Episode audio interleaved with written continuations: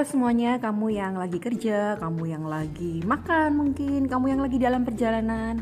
Hari ini kita akan membahas satu tema tentang dark syndrome. Apa sih dark syndrome itu? Tapi sebelumnya kita mau membaca ayat firman Tuhan yang mendasari perenungan kita pada hari ini. Firman Tuhan diambil dari Matius pasal 7 ayat yang pertama sampai dengan yang kelima. Saya akan bacakan untuk kalian semua. Jangan kamu menghakimi supaya kamu tidak dihakimi karena dengan penghakiman yang kamu pakai untuk menghakimi, kamu akan dihakimi dan ukuran yang kamu pakai untuk mengukur akan diukurkan kepadamu. Mengapakah engkau melihat selumbar di mata saudaramu, sedangkan balok di dalam matamu tidak engkau ketahui?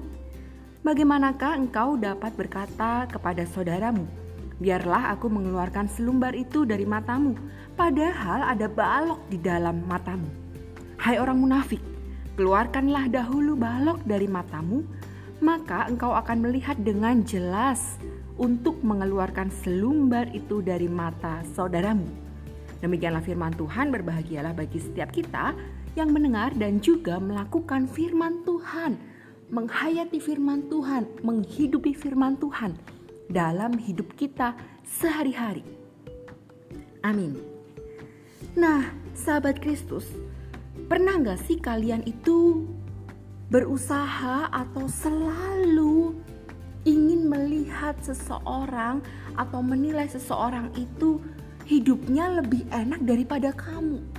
Misalnya, kamu selalu melihat bahwa si A temen gue tuh enak ya.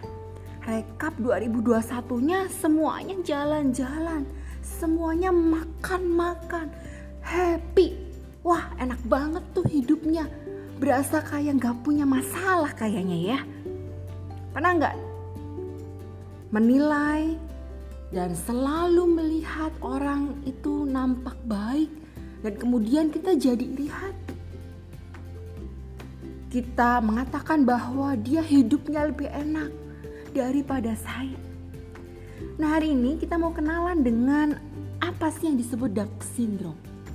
Teman-teman kalau kalian menilai teman-teman kalian seperti itu terus, coba deh kenalan dengan yang namanya dark syndrome. Apa sih dark syndrome itu? Kalian tahu bebek kan? Bebek itu kalau di air dia nampak jalannya tuh tenang banget.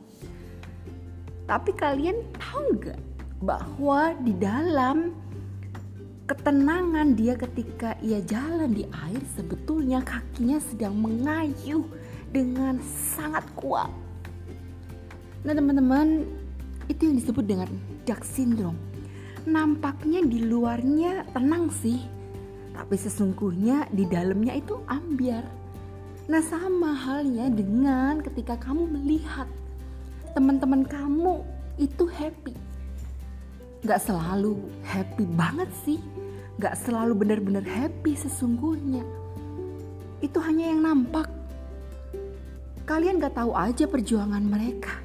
Kalian gak tahu aja air mata mereka di balik setiap kegembiraan yang kalian lihat.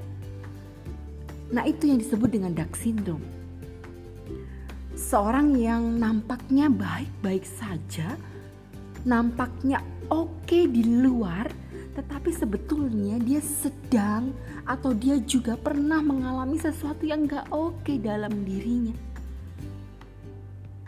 Nah teman-teman, mulai hari ini jangan selalu bandingin hidup kamu dengan hidup orang lain.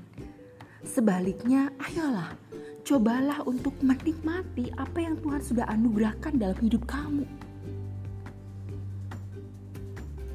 Daripada kita sibuk membandingkan hidup kita dengan orang lain, lebih baik kita menaikkan rasa syukur kita, menambahkan rasa syukur kita kepada Tuhan. Untuk setiap hal yang Tuhan sudah izinkan terjadi dan untuk setiap hal yang Tuhan sudah berikan kepada kita. Matius 7 ayat yang pertama sampai dengan yang kelima bacaan yang tadi kita dengarkan bersama-sama menolong kita untuk menyadari kembali, jangan menghakimi. Jangan menuduh seseorang, menghakimi seseorang, mengklaim seseorang, menilai seseorang terlalu cepat. Karena bisa jadi tadi ada dark syndrome. Yang kita lihat sebetulnya tidak sama dengan apa yang ada di dalam. Jadi ketika kita melihat orang itu sukses, ketika kita melihat seseorang itu baik-baik saja, damai-damai aja, makan-makan terus, jalan-jalan terus, ya bukan berarti mereka nggak ada masalah. Hati-hati ketika kita menilai, kita cenderung menghakimi. Ketika kita menilai, kita cenderung jadi orang-orang yang nggak fair lagi. Ketika kita menilai, kita cenderung jadi orang-orang yang tidak lagi berlaku adil terhadap sesama kita oleh karena itu, ingat apa yang dikatakan oleh penulis Matius. Gak perlulah menghakimi orang lain. Gak perlu juga banding-bandingin hidup kita dengan orang lain. Sebaliknya apa sih yang lebih perlu? Syukuri apa yang Tuhan sudah limpahkan dan berikan kepada kita. Entah itu suka, entah itu duka sebagai umat Tuhan kita selalu meyakini bahwa apa yang Tuhan berikan itu yang terbaik buat hidup kita. Yang kedua, apa sih yang Tuhan mau untuk kita kerjakan? Kerjakan apa yang masih bisa kamu kerjakan. Lakukan apa yang masih bisa kamu lakukan.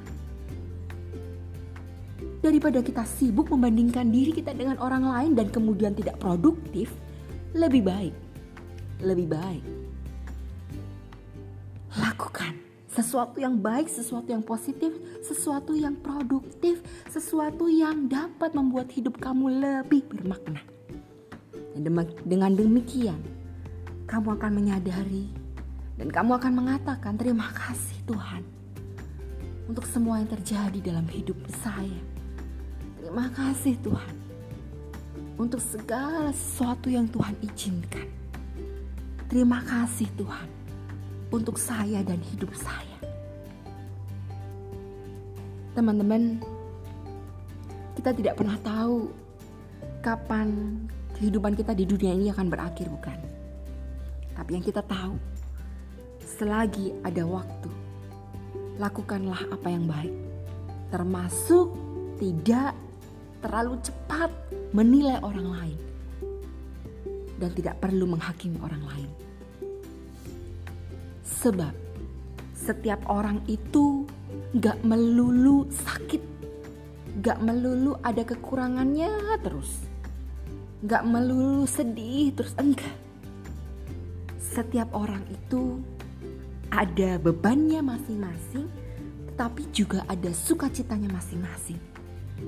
Mulai hari ini, stop bandingi hidup kamu dengan orang lain.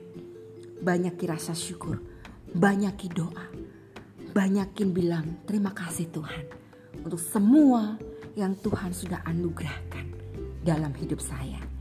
Semoga perundungan hari ini menjadi bagian yang membekali kita melakukan segala aktivitas kita sepanjang hari ini. Tuhan Yesus menolong, memberkati, dan menopang hidup kita semua. Amin.